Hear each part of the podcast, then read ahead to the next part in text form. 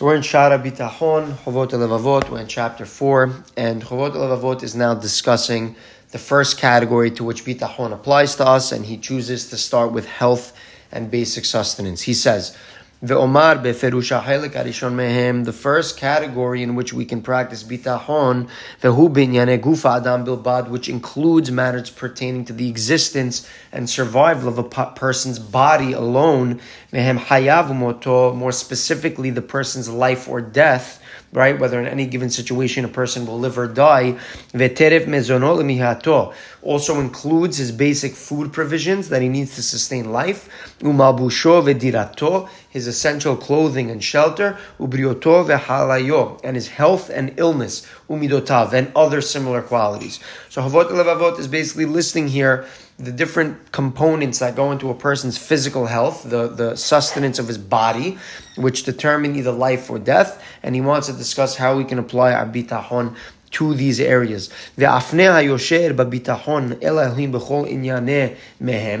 he says the proper way of applying bitachon and Hashem with regard to each of these matters is שישליך את נפשו בהם להליכות הנגזר אשר גזר לו הבורא מהם. A person should surrender himself completely to the outcome of whatever decree Hashem has issued for him in these matters. So what he's saying is anything having to do with life or death, anything having to do with the food, clothing, and shelter that the person requires to survive, anything having to do with his health and illness and healing, he should completely put the outcome in the hands of Hashem. And he should rely on Hashem's decision. And know that in all these situations that we're discussing, he will not be able to attain what he wants through his own efforts or through anyone else's efforts. אלא מה שקדם בעדת הבורא, שהוא הנכון לענייניו בעולם הזה ובעולם הבא anything other than what Hashem has already determined to be most appropriate for this person and this person's situation in this world and in the world to come, the oter tov laharito, and is ultimately the best thing for him. Basically, what he's saying is at the end of the day, a person's only going to live as long as Hashem has decreed and will only be as healthy to the extent that Hashem has decreed. And the food, clothing, and shelter that comes along with the person's existence is all the way Hashem measures it and decrees it. And nothing anyone can do will lengthen his life beyond the time Hashem granted him or improve his health or lot beyond what Hashem has decreed. And if one situation does not seem good, he should trust that Hashem knows what he's doing and this is ultimately what's for his best. Now, the question of hishtadlut automatically comes up. Says, what do you mean? There's definitely things I can do to make myself more healthy, and there's definitely things I can do to make myself uh, uh, uh, uh, let's say less sick or more or even more sick, God forbid, if a person has, let's say, very bad habits or unhealthy habits. So what Chovot Levavot is going to do is he's going to explain how that's a totally different subject, right? Hishtadlut is a hundred percent effort that comes from us, but the outcome is a hundred percent from Hashem. The result is a hundred percent Hashem. So yes, we can do things in the physical world to improve our condition, but we have to leave the outcome up to Hashem, and that's what he's ultimately going to teach. A person should realize that Hashem's control is equally exclusive in regards to all these matters, meaning it's a person shouldn't think, oh, I agree, I believe that my the, the, the, the, the day of uh, the passing, or day person passes away is from Hashem, but no, I don't think health is in Hashem's hands. No, no way. In sickness, no, a person could be healthy. You have to believe that it's all equal. Hashem manages all these things equally. Leshum bria bahem velo anhaga. No human being has the ability to employ a strategy or control in any of these areas, except with Hashem's permission and in accordance with his degrees and judgment.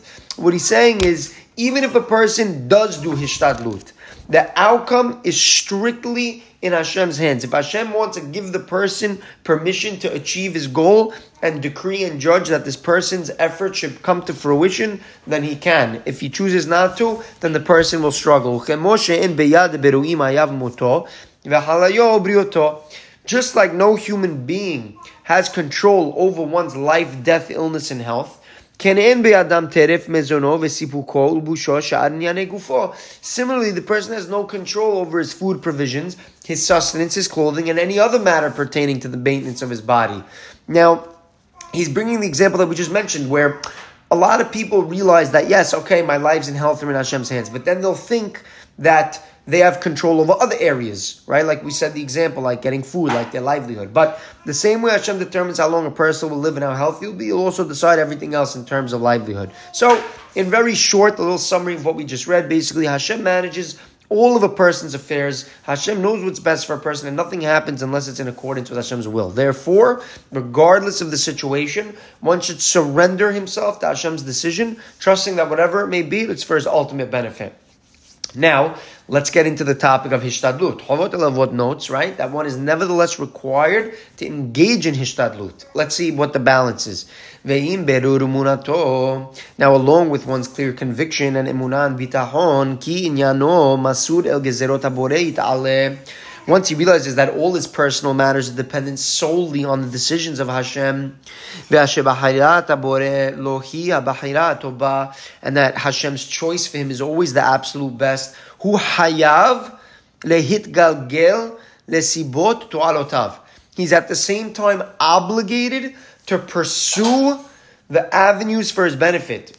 The person is basically obligated to do what he needs to do to be healthy, do what he needs to do to make money, do what he needs to do to live a long life. He has to strive to remain safe, to be healthy, to earn a living, to maintain his health, and so forth.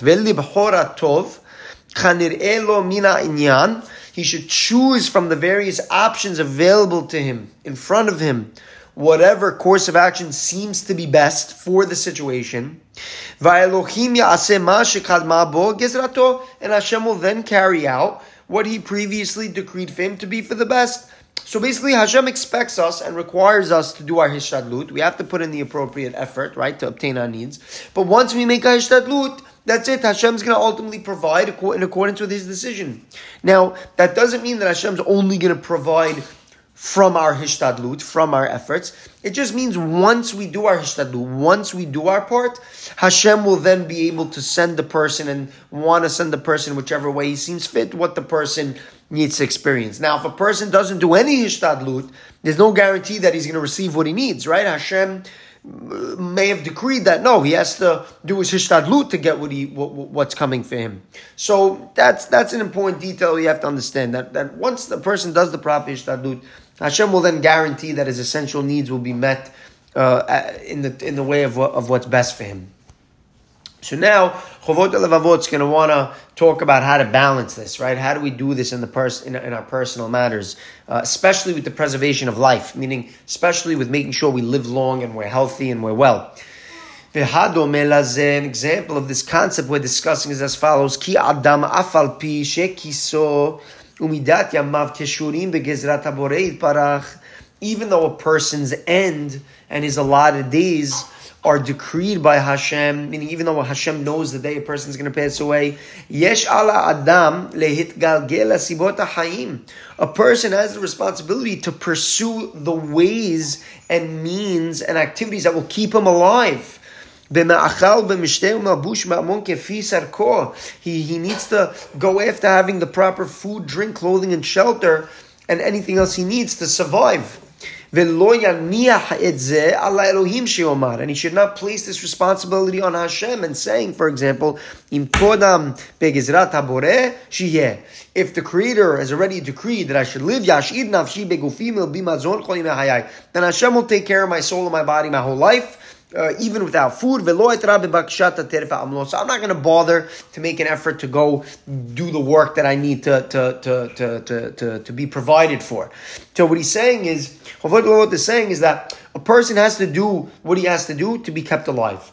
A person can't just say, oh, Hashem's going to keep me alive, I don't have to do anything. No, that's not how it works you know, another interpretation, another way to look at it is you could say in terms of how we treat our bodies, right? A person can't just smoke cigarettes, God forbid, and drink alcohol, God forbid, and eat very unhealthy, God forbid, and sit on the couch all day and not be productive, and then just expect, up oh, if Hashem wants me to live to 120 and make money, I will, and if He doesn't, no. It's saying here you have to make the best decision in the moment. That's that's the form of ishtadlut. Is you have to do your best using your sechel to make the best decision in the moment, and then Hashem takes care of the rest. And he gives his own examples of how a person, you know, could either do the right thing or the wrong thing in these situations. Watch.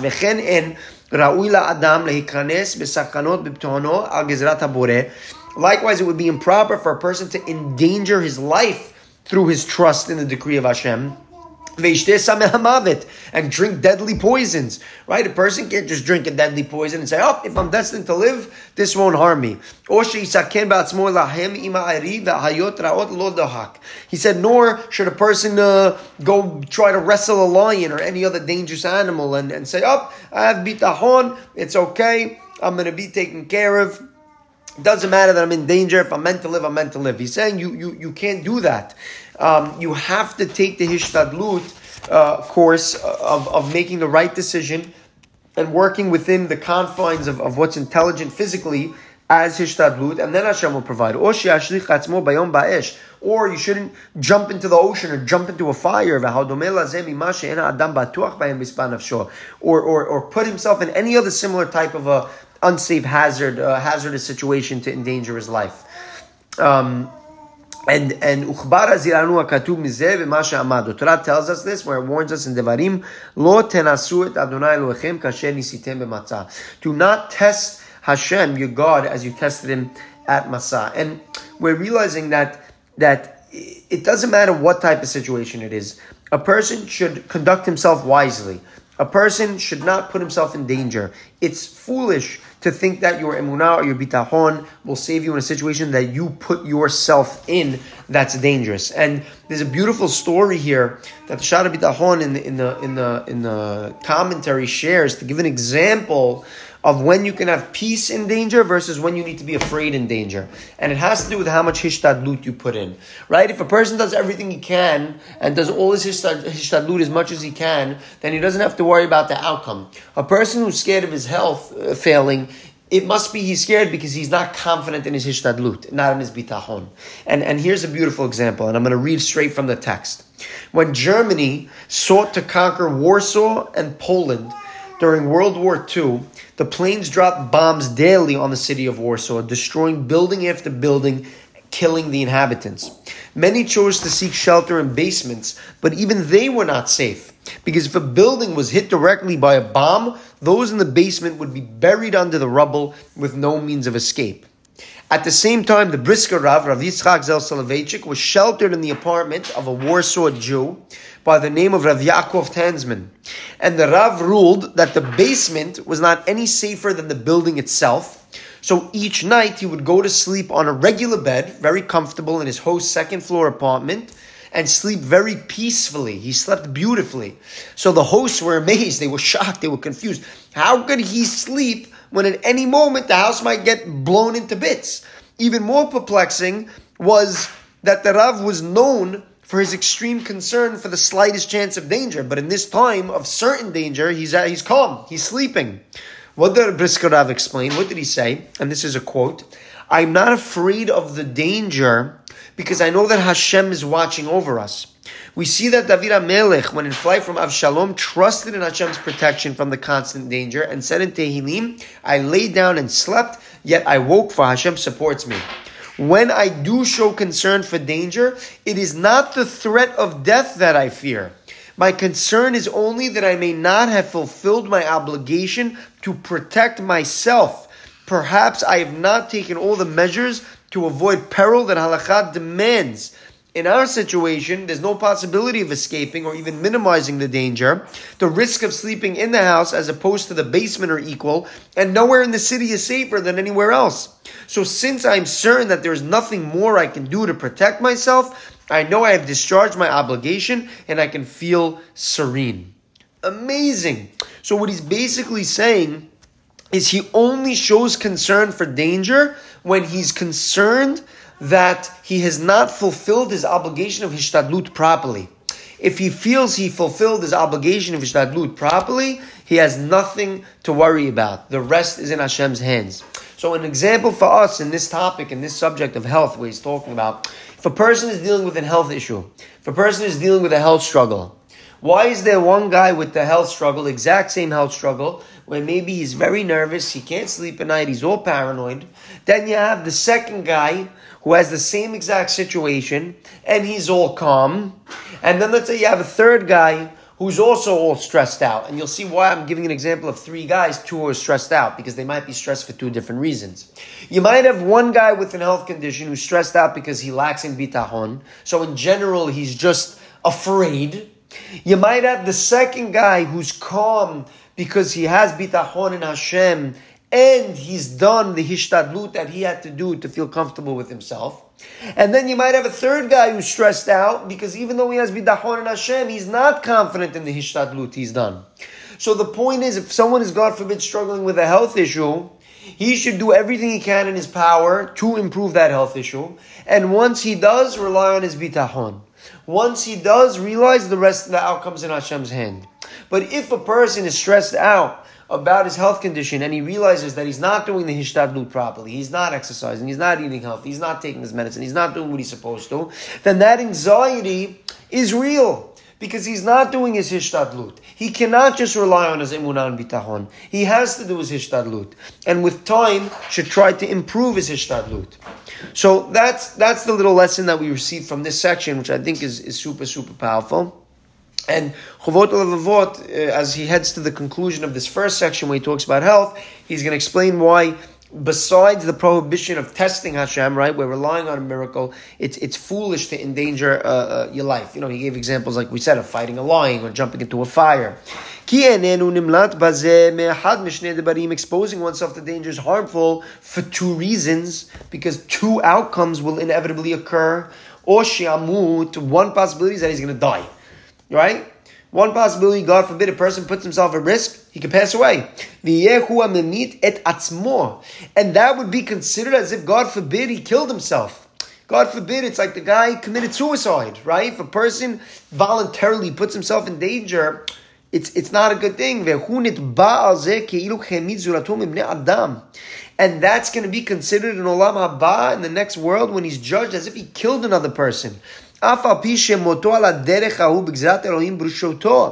Even though his death was, of course, in the decree of Hashem, right, with his permission, because if Hashem wanted to save the guy, he could have saved him, right? So even though it was part of Hashem's decree that this person, God forbid, pass away when he put himself himself in danger, he's still responsible because he put himself in that situation. He he he tested the laws of nature and he tested Hashem's willingness to perform a miracle and put himself at risk.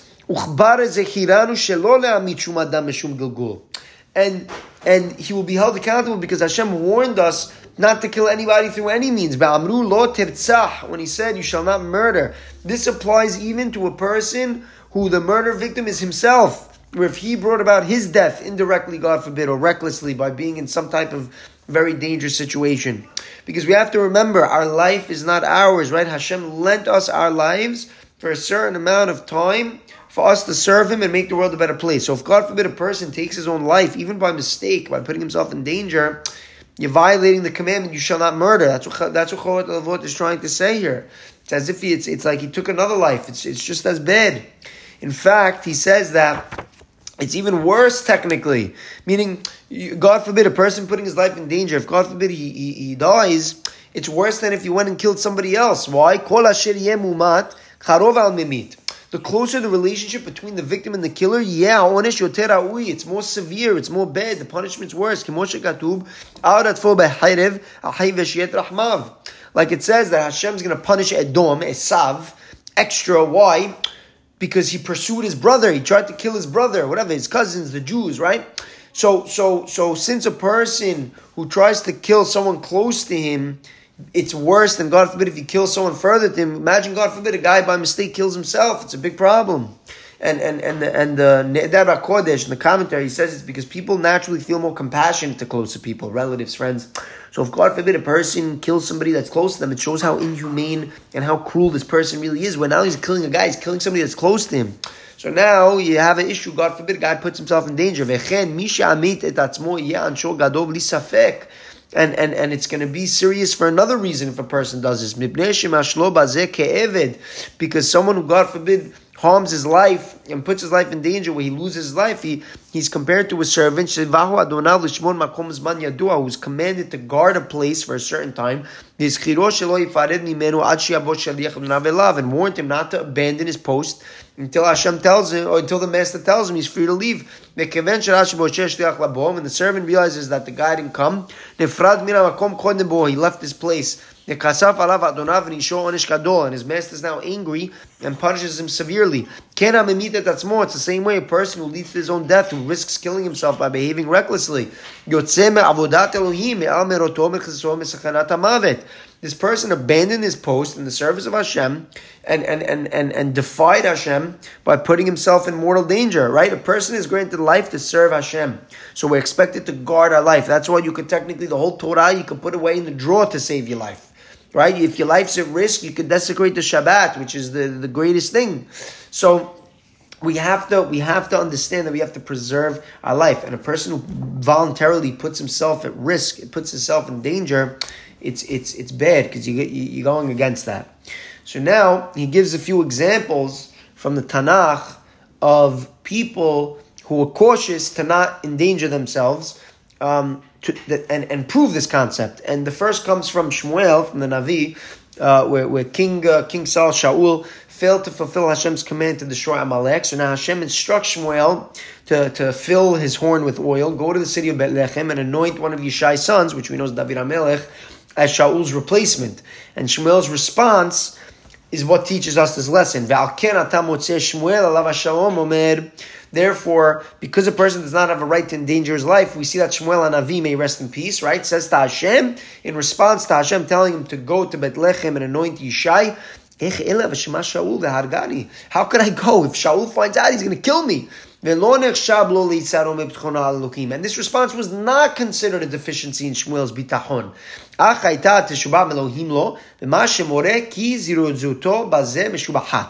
It's the opposite. Hashem's response to Shmuel shows that Shmuel's comment was praiseworthy. His concern to be put in danger, that Shaul would kill him if he found out that he went to anoint David, was actually praiseworthy. Amarlo, Hashem responded, Aglat bakarti kach biadecha bati. Take a young bull, tell him I come to, to bring a sacrifice to Hashem, and then he says in the rest of that passage, he basically says, uh, uh, go bring a sacrifice, invite Yishai and his sons to eat, and then you could quietly, low key, tell him that you want to anoint his son. So Hashem, by giving Shmuel a plan of how to be more low key and undercover when approaching Yishai to anoint David, proves that Hashem agrees with Shmuel's uh, wariness and cautiousness to not just show up and put his life at risk, where if Shaul found out he's going to anoint David, he'd kill him. So that shows that Shmuel didn't have a lack of bitahon, but he's guarding his life. He's using the best decision and the best choices he can make in those moments in the physical world to protect his life. And Hashem's reply indicates that Shmuel's concern for his life was justified. Because if this concern was a deficiency in Shmuel's bitachon, God forbid, or adomelo. If, if it was a deficiency in his bid'ahon, Hashem would have answered it much different. Hashem would have said something like this: "I put people to death, and I bring people to life. I destroy and I heal," or some similar response. Right? Hashem would have told Shmuel, "No, no, no. I'm Hashem. I determine who lives and who dies, and your safety is not at risk." But because he didn't say that, it proves that Shmuel was thinking the right way. So now he gives an example of the other way, where Hashem told Moshe, if you remember, you remember when Hashem told Moshe, go to Paro, release the Jewish people. What did Moshe respond? I'm not a man of words. Uh, I'm heavy of mouth and heavy of speech, right? The Mefarshim say that Moshe was saying, I have a lisp. I don't know how to speak properly. I have a stutter. How am I going to go to Paro? Me, sham pele adam or mi yashumilam or herish or pikeh or iver. So what does Hashem respond to him? Who makes a mouth for a man? Who makes someone mute or deaf or sighted or blind? Is it not me, Hashem? So in Moshe's case, his attempt to avoid going to Paro was not out of concern for his life. It wasn't out of concern that his mission would endanger his life. Rather, it was because he felt he was unqualified to do what Hashem was asking him to do. So what did Hashem do? He responded with a little bit of rebuke. He said, whoa, whoa, whoa, if I send you, you should believe that I'm going to make you qualified. So, so he's giving an example of, of how Shmuel's answer, his answer to Shmuel could have been different if Hashem felt it was a bitahon issue. If Shmuel's argument that fulfilling Hashem's mission would endanger him, if that was inappropriate, Hashem would have answered similar to the way he answered Moshe. But since Hashem instead told Shmuel how to accomplish the mission safely, it's obvious that Shmuel's concern was justified. Ve'im Shmuel tom sitkato. Now Shmuel, despite his complete righteousness, right, which, which made him deserving of Hashem's protection, lo was not lenient with himself to enter even into a relatively small risk of danger on the, on the scale of risks, meaning by going to anoint one of Yishai's sons, there was only a small possibility that Shaul will hear and kill him. First of all, it's a slow chance that it's a slim chance that Shaul would even find out. Then would he even go and try to kill him? And on top of that, he's doing a mission of Hashem. He's, he's probably safe. Yet Shmuel felt, nope, I must be concerned, even though the risk is not so great. I need to be concerned. So, so, so he's bringing a kal vachomer, right? Because he's saying, okay, then, so, so if Shmuel who didn't really have to be so concerned was concerned. What about guys that are wrestling lions, jumping into fires, drinking poison, you know, all the examples of chavot, or even things that people do today, cigarettes, driving drunk, things like that, right? So what does he say? Even though Shmuel went and was doing a mitzvah at the command of Hashem, who told him, go do this, right? Fill your horn with oil and go to Yishai. All the more so,